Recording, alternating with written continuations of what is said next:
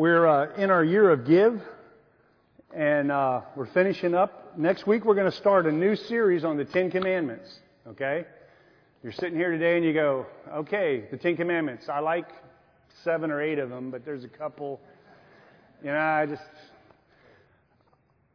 are all pertinent today. Do we keep all ten? Do we do we pick and choose the ones we don't? Well, we're going to answer all those questions. And you may sit here today and you may think, you know, I've got I've got nine or ten of them down, or eight or nine maybe. I got news for you. The uh, the Ten Commandments are a lot broader than we think, and we mess up on them regularly. But we're going to be um, challenged by that this coming this coming tw- ten weeks coming up. When I was a kid, I lived in Germany. My dad was in the army. Uh, we, uh, for entertainment, we would listen to what was called Armed Forces Radio. I know this is kind of strange for you. We would actually listen to the radio, and there were stories on the radio. Okay, there wasn't. Uh, we, there was there was TV, but most of the TV was in German, so didn't understand it anyway. But uh, I learned as a, as a kid the power of your imagination. I have always loved westerns, and I think it goes back to these early years of mine. And I'm talking about 7, 8, 9, 10. But one of my favorite shows on the radio was a show called Gunsmoke. It was a western, and it was about a sheriff named Matt Dillon. He had a deputy named Festus. Doc and Kitty were two of his friends. But I had in my mind an idea of what Matt Dillon looked like. Matt Dillon was tall. I mean, he was six foot four, six foot five, big, broad shoulders, dark hair, dark complexion, rugged, chiseled looks. And nobody messed with Matt Dillon because he was the sheriff. He could handle anything. Well, then at 10, we moved back to the States. And it was so cool because Gunsmoke was on TV. And the first night we got back, I remember, let's watch Gunsmoke. We turned on, and there was this man there. His name was James Arness. He was the actor who was playing Matt Dillon. But it wasn't Matt Dillon, because James Arness has brown hair. He looks a little old. He certainly didn't have rugged, chiseled looks and broad shoulders.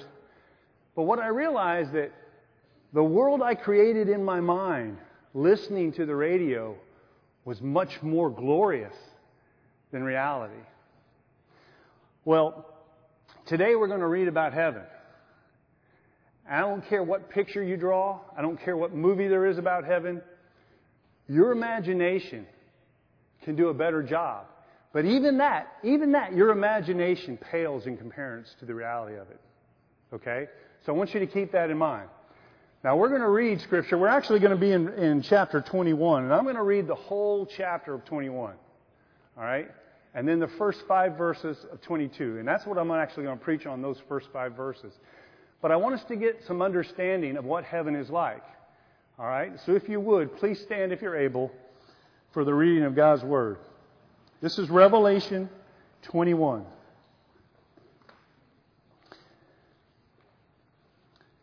Then I saw a new heaven and a new earth. For the first heaven and the first earth had passed away, and the sea was no more. And I saw the holy city, city, New Jerusalem, coming down out of heaven from God, prepared as a bride adorned for her husband.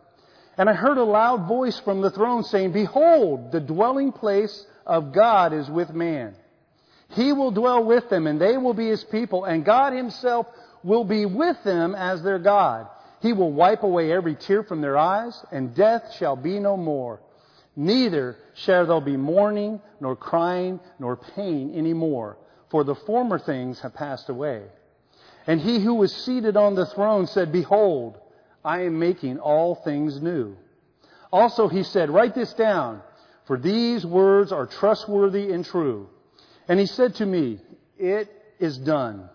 I am the Alpha and the Omega, the beginning and the end. To the thirsty, I will give them, I will give from the spring of water of life without payment. The one who conquers will have his, this heritage, and I will be uh, his God, and they, he will be my son. But as for the cowardly, the faithless, the detestable, as for murderers, the sexually immoral, sorcerers, idolaters, and all liars, their portion will be in the lake that burns with fire and sulfur, which is the second death. Then came one of the seven angels who had the seven bowls full of the seven last plagues and spoke to me, saying, Come, I will show you the bride, the wife of the Lamb. And he carried me away in the Spirit to a great high mountain and showed me the holy city Jerusalem coming down out of heaven from God, having the glory of God, uh, its radiance like a most rare jewel, like a jasper, clear as crystal. It had a great high wall with twelve gates, and at the gates twelve angels, and on the gates the names of the twelve tribes of the sons of Israel were inscribed. On the east three gates, on the north three gates, on the south three gates, and on the west three gates. And the wall of the city had twelve foundations, and on them were the twelve names of the twelve apostles of the Lamb. And the one who spoke with me had a measuring rod of gold to measure the city and its gates and its walls. The city lies foursquare, its length as the same as its width. And he uh, measured the city with its rod, 12,000 stadia. Now let me stop here. 12,000 stadia. What distance is that? Well, it's roughly 1,380 miles. That's the distance from Charleston, South Carolina to Amarillo, Texas, or to Fargo, North Carolina. If you've ever made that drive, it's a couple days. That's how big the New Jerusalem is. I want you to get a perspective of that as we talk about this. So, he measured the city with its rod, 12,000 stadia. Its length and width and height are equal. He also measured its walls, 144 cubits by human measurement, which is also an angel's measurement. The wall was built of jasper, while the city was pure gold, clear as glass. The foundations of the city, uh, of the wall of the city, were adorned with every kind of jewel. The first was jasper, the second sapphire, the third agate, the fourth emerald, the fifth onyx, the sixth carnelian, the seventh chrysolite, the eighth beryl, the ninth topaz, the tenth chrysoprase, the eleventh jacinth, the twelfth amethyst. And the twelve gates were twelve pearls, each of the gates made of a single pearl. And the street of the city was pure gold, transparent as glass. And I saw no temple in the city, for its temple is the Lord God, the Almighty, and the Lamb. And the city has no need of sun or moon to shine on it for the glory of the Lord gives its light, and its lamp is the Lamb. By its light will the nations walk, and the kings of the earth will bring their glory into it. And its gates will never be shut by day, and there will be no night there. They will bring into it the glory and the honor of the nations. But nothing unclean will enter it, nor anyone who does what is detestable or false, but only those who are written in the Lamb's book of life. Then the angel showed me the river of the water of life, bright as crystal, flowing from the throne of God and of the Lamb, through the middle of the street of the city. Also on its uh, also on either side of the river, the tree of life, with its twelve kinds of fruit, yielding its fruit each month. The leaves of the tree were for the healing of the nations. No longer will there be anything accursed, but the throne of God and the throne and the Lamb will be in it and his servants will worship him. They will see his face, and his name will be on their foreheads, and night will be no more. They will uh, need no light of lamp or sun, for the Lord God will be their light, and they will reign forever and ever. Please pray with me. Gracious Father, we need your Spirit to come. We pray now that you would send it. Open our minds, open our hearts. Change us now in this moment.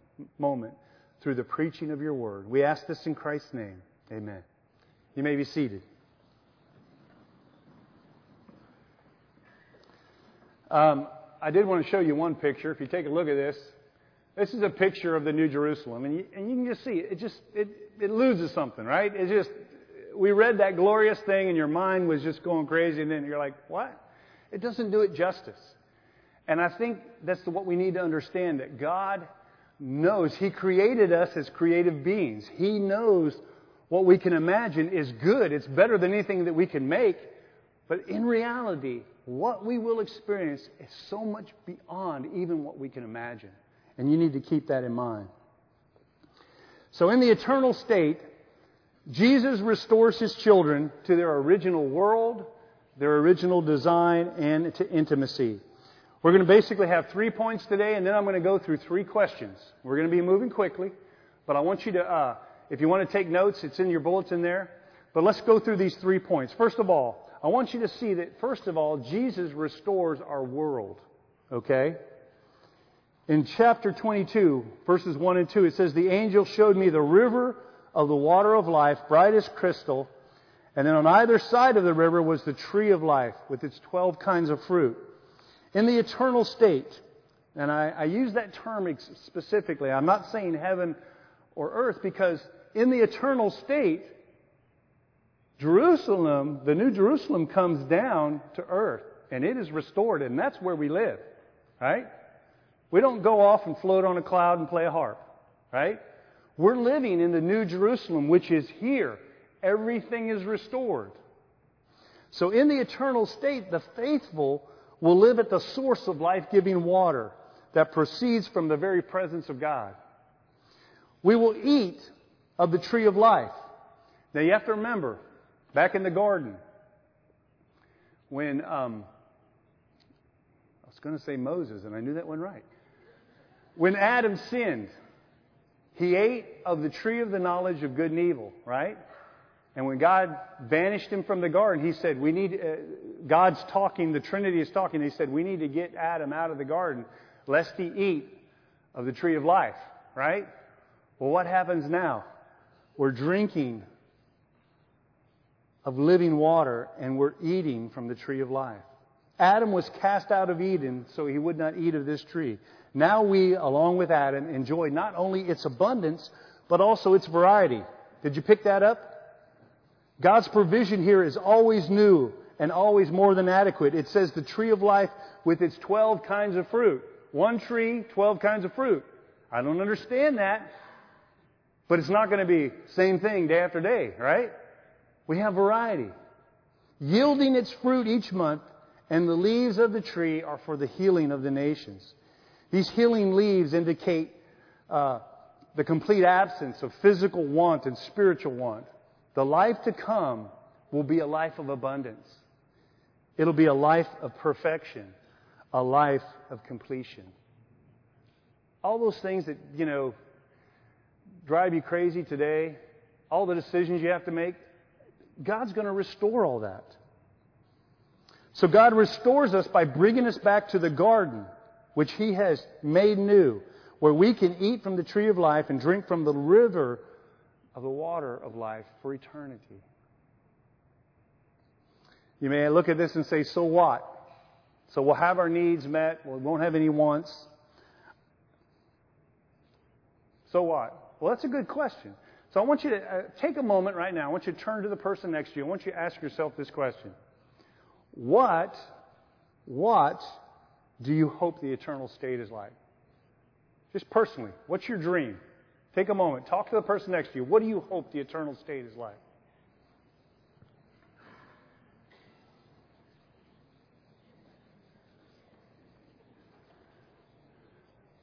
You know, some of you wonder if someone's going to be there. Is your dog going to be there? Will they have ice cream, pizza? I don't know.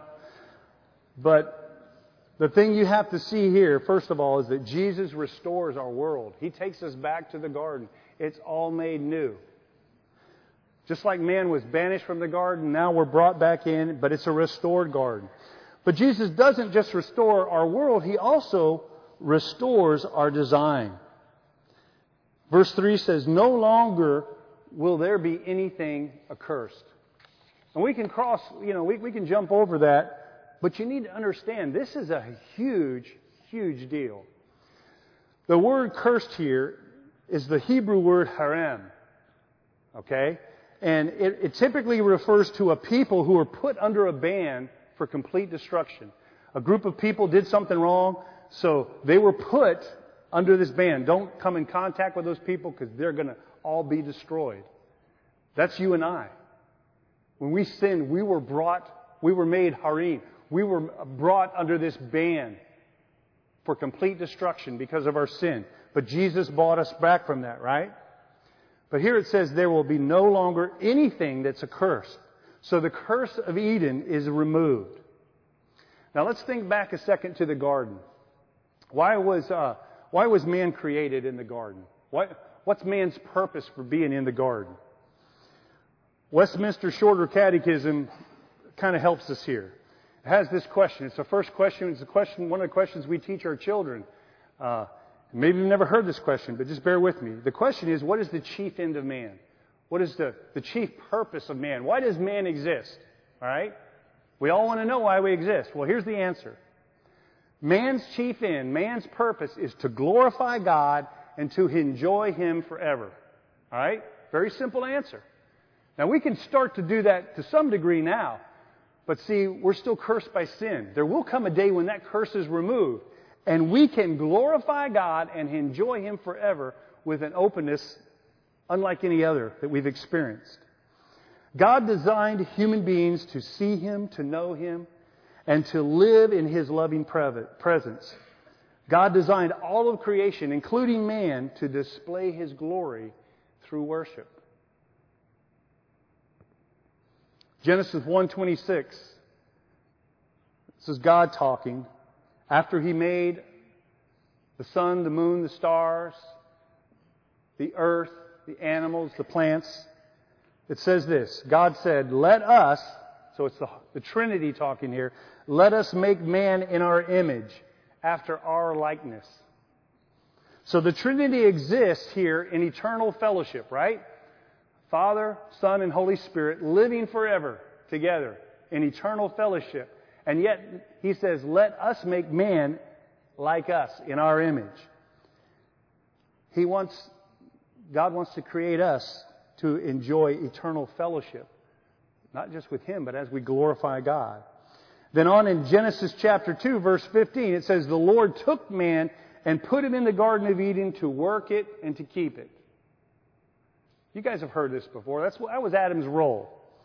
Now, the word translated work here can also be translated cultivate or serve or worship.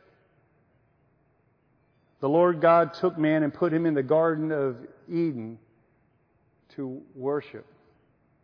The word is actually the same word used else place, uh, other places in Scripture, talking about the Le- Levitical priest serving, right? Serving in the temple. How did they serve in the temple? Well, part of it was worship. So, in a sense, you got to watch this now. Don't miss this. Adam's caring for the garden had a higher purpose than just being the groundskeeper. Sometimes we think that. What did he do? Rake up the leaves? No, he had a much bigger purpose than that in his original design. God placed Adam in the garden to cultivate it and keep it. This meant uh, this was meant to be an act of worshipful obedience in which he served and brought to flourishing this natural sanctuary in which God placed him. Simply put, God took Adam and put him in the garden to worship and obey. His life was rightly ordered to God in worshipful obedience. So now we come to the eternal state, and God's going to restore us to what? Worshipful obedience. The curse is removed. Now, we can come here today and say, I'm here to worship God, but we're so distracted. We get frustrated. Maybe someone looked at us funny on the way in and we go, oh, that person hates me and I don't know why they hate me. And you got all these thoughts going through your mind. Why? Because of the curse. We're fallen people. We judge other people. We're vindictive. But God takes all that away so that we can live in worshipful obedience to Him. Pastor Noel Due says it this way The whole of Eden was built for worship. Adam was created to be the great leader of the creation and its glorification of God, with Eden as the garden sanctuary of his communion with the Creator. So the purpose of his existence was to glorify God. You could say that gardening was what he was told to do, but worship is what he was created to do. So we return to this in the New Jerusalem. So if we as human beings are created to be missional worshipers, We will experience our highest blessing when we do the task that God created us to do, right? Because that's our purpose. We will be most fully the very thing God created us to be. So what? The curse is removed, sin's corrected. What's the big deal? Now think about that for a second. Think about today you got up, and I don't know if you got up at 8 o'clock, got dressed, got the kids ready, had a little conversation with your wife, your husband. You got here to worship 10, 15, 10:30. But think about all the thoughts you had, all the negative things. I can't believe that way that person drives. What an idiot. Oh, I don't know what. A, why do I always have to get the kids ready? Why doesn't he help sometimes? Why can't you just behave? Do what mama says. We're so frustrated. We're distracted by our attitudes, our thoughts, our desires, our words. All that goes back to the curse. And that's just what happened between 8 and 10:30 today. Right? And you know what? I, don't get me wrong. That happens to all of us. Don't think you're the only one. We're all living in that world. We're, we're so wrapped up in the curse. We sin so often, we don't even realize it sometimes. We need to have that curse removed so that we'll be open, be missional worshipers before God. So God restores our world. He restores our design, but He also restores, restores our intimacy. Verses 4 and 5, it says, They will see His face, and His name will be on their foreheads. Think about it. We, there is great power in naming something. When we give a name to our child, we're saying, This kid is mine. This kid has a resemblance of me. I take possession over this child. This child's important to me. God's name is going to be on our foreheads. And I know some of you ladies are going, oh, I don't know if I like that. Am I going to look at No, don't worry. You're going to be looking fine, okay? But the big thing I want you to see here is we will see him face to face. Do you remember the story in Exodus 33? Moses has been leading the children of Israel. And there's this one time where, you know, Moses had a different relationship with God. They said he talked to him face to face, but even as he talked to him face to face, there was this veil between them to some degree. Because we see this in 33, Moses said, God, can you show me your glory?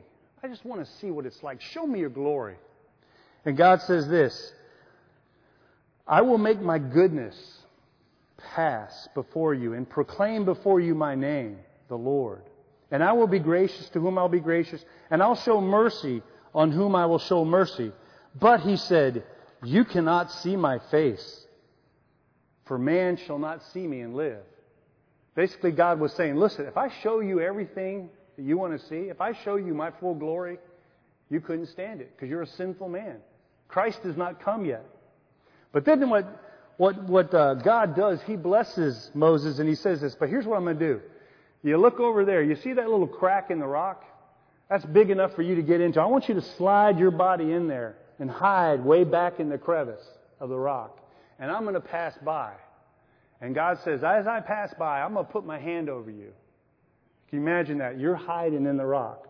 And God's big hand comes and covers you. And He says, as I walk by, I'm going to slowly take my hand away, and you can look at my backside and get a glimpse of my glory. But you can't see all my glory. Well, guess what? In the eternal state, it's not going to be like that. In fact, there's not going to be any night because God's glory is going to light it all. We'll be able to talk to a guy eyeball to eyeball, face to face. A total openness 1 John 3 2 says this Behold, we are God's children now, and what we will be like has not yet appeared. In other words, we don't fully understand what it's going to be like. But we know that when He appears, we will be like Him, because we shall see Him as He is. And that's all going to happen like that. God's going to change us. So when Christ's followers finally behold the beautiful glory of God, they're going to see him face to face. We will find our highest joy and our deepest love. This new Jerusalem that comes down, it's going to be a place of infinite pleasure in face to face relationship with God the Father, God the Son, and the Holy Spirit. And because God, because He is the one, because Christ is the one who deserves our perfect love and devotion, we're going to find our greatest joy in loving Him. And that love is going to rebound and echo and reverberate throughout eternity forever. Through us loving Him more and more and more.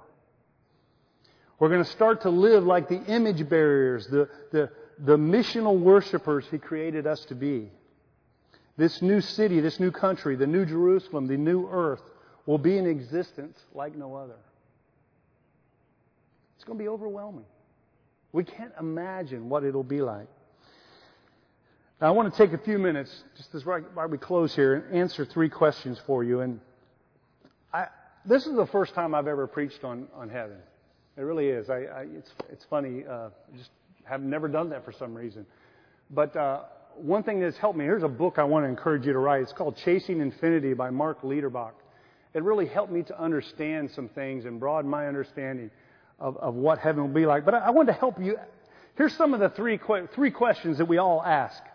Uh, and let's go through these pretty quickly. What exactly will we look like? We all wonder about that, right? Well, let me tell you first of all, I'm not exactly sure. I really don't know. But I can give you some glimpses of what Scripture says.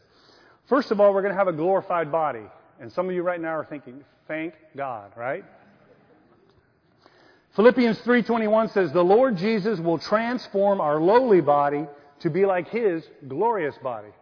Now you can think about how was Christ's uh, glorious body? Well, he, he was a spirit. He could come and go through walls and stuff like that. So it's going to be different. 1 Corinthians 15 says our body is going to be raised up imperishable, right? Will never die. It's going to be raised in glory and in power. What powers will we have? I don't know. But we're going to be raised in power. We're going to have a perfected soul. Jude 24 says, We will stand in his glorious presence without fault and in great joy. Wouldn't it be nice to be able to stand before God with no one, someone, nobody has any, any cause at all to say there's anything wrong in you? You're totally accepted. Everything's right. We're going to have new eyes. 1 Corinthians 13 says, For now we see in a mirror dimly, but then we're going to see face to face. This reminds me of when you come out of the shower and the mirror is glossed over. And you take a towel and you wipe it off, but it's still just not right, right? That's kind of how we see now. But someday it's going to be crystal clear. Now we know in part, then we shall fully know. Some of you have got deep questions. How can God be everywhere at the same time? Guess what? That's all going to be answered. Why did God let my grandma die so young? That's all going to be answered. It's all going to be fulfilled. The other thing is we're going to be finally vindicated.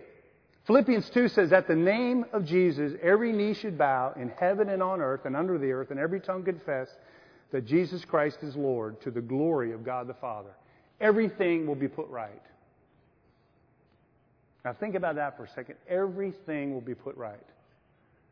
All the people that have done good will be rewarded for what they've done. All the people who have done bad will be rewarded for what they have done. Everything will be put right. That's good news. We have a sense of fairness and rightness. Well, God is going to create everything fair and right. And guess what? Everyone will bow before Christ. Because that's, that's right. That's the way things should be. C.S. Lewis put it this way In the end, the face of God, which is the delight or the terror of the universe, must be turned upon each of us, either with one expression or the other either conferring glory inexpressible or inflicting shame that can never be cured or disguised. But God was going to put everything right. Second question What's going to be our new home? What's it going to be like? Well, one thing we don't think about is creation is renewed. This one always gets me.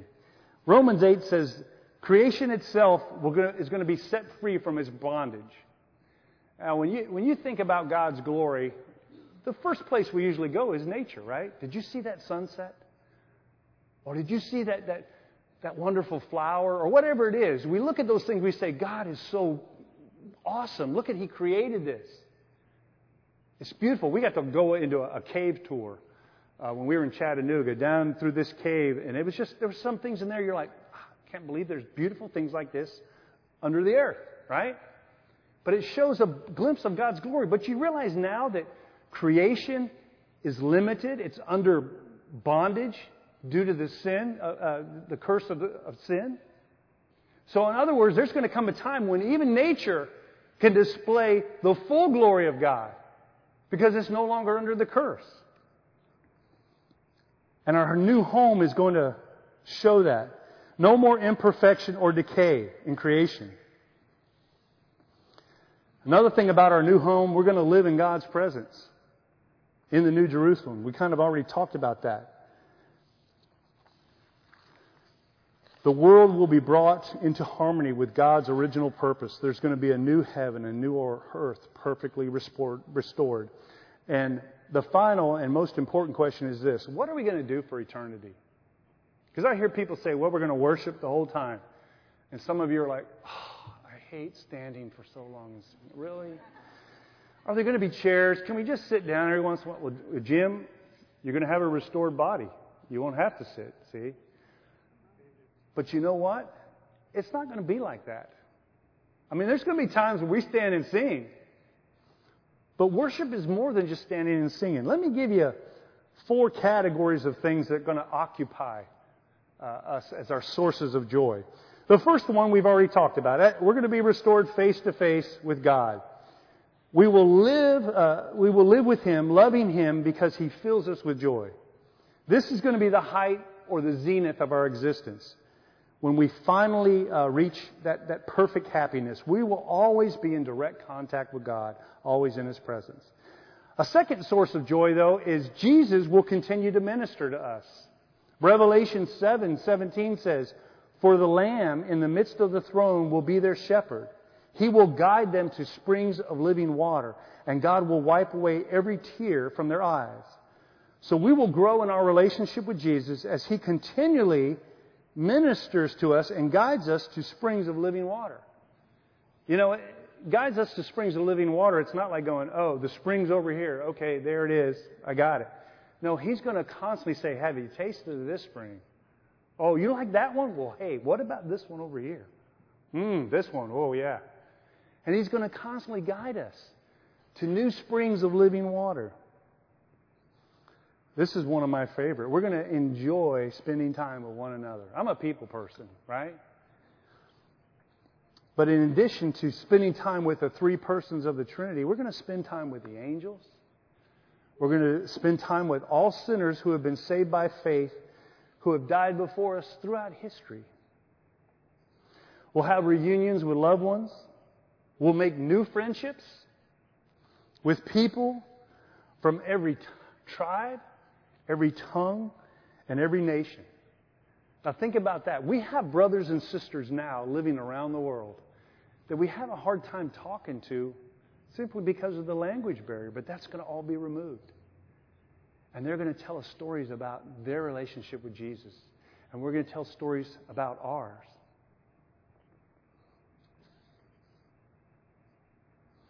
We will see beautiful reflections of the living God through their faces as they see God and grow more and more in love with Christ, too. Who do you want to talk to? Who's on your list? You haven't made a list yet? You need to make a list. Who's on your list to talk to? Whose stories about Jesus do you want to hear? I want to talk to Leonardo da Vinci. Because God imparted to him just some brilliant things. I want to talk to that man. But I want to hear not about this Mitch. I want to tell me, how did you come up with this? Tell me about Jesus.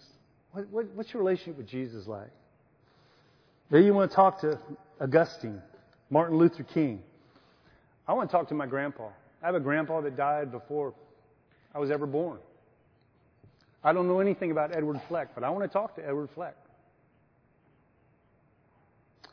Fourthly, we'll also find joy in the continued growth, maturity, learning, and enrichment of our abilities the enlargement of powers that God has in store for us.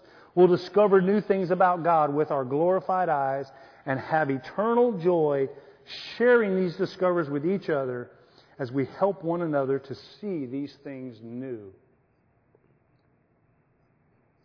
You may say, John, so what?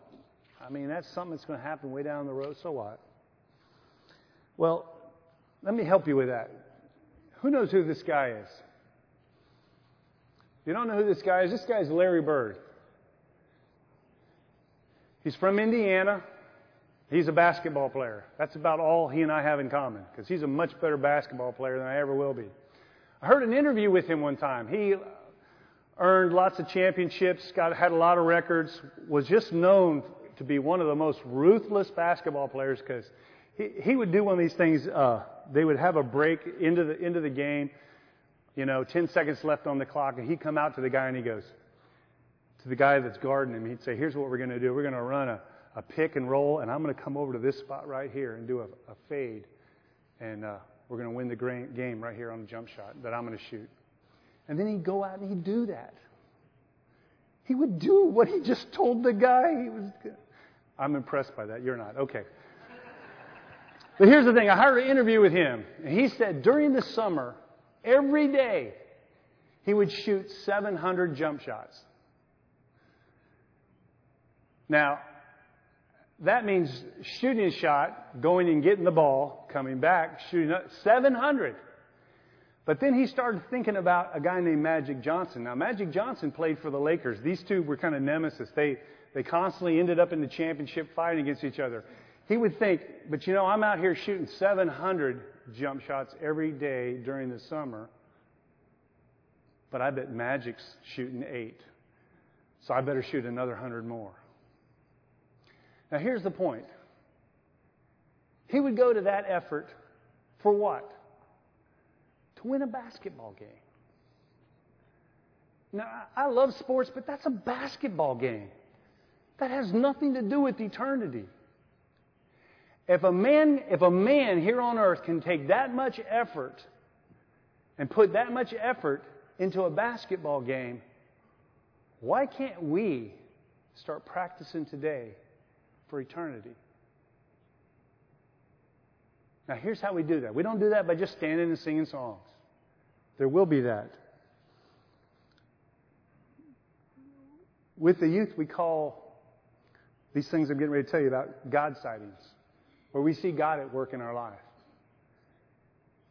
You need to share with the people around you every day, two to three times a day, how you saw God at work today.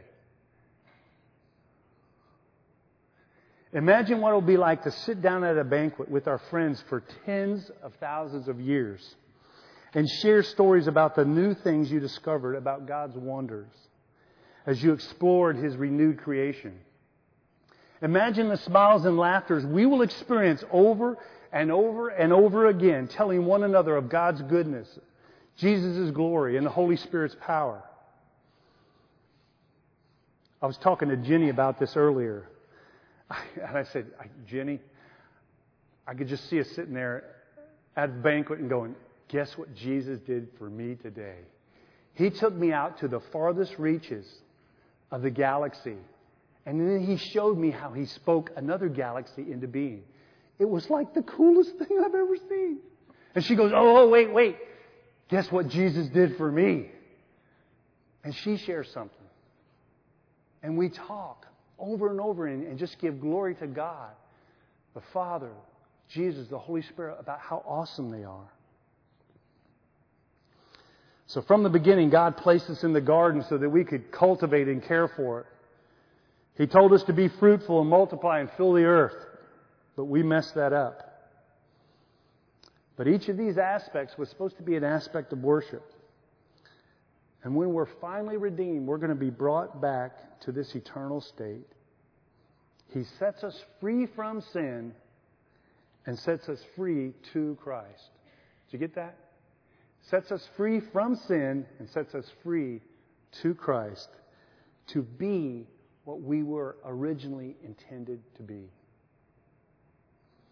We will forever be on mission to bring eternal glory, praise and honor to God, to place it at Jesus' feet so that the glory of God will echo in this new creation. God's glory will, uh, Christ's glory will beautify it. The Holy Spirit will cause it to flourish forever and ever and ever. You can't imagine it. Your imagination is too limited. It's going to be something that you've never seen.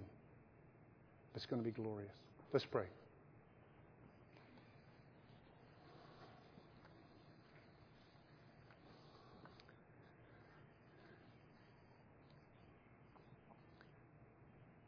In the morning when I rise, in the morning when I rise, in the morning when I rise, give me Jesus. Give me Jesus. Give me Jesus. You can have all this world but give me Jesus. And when I come to die, when I come to die, oh, when I come to die, give me Jesus. Give me Jesus.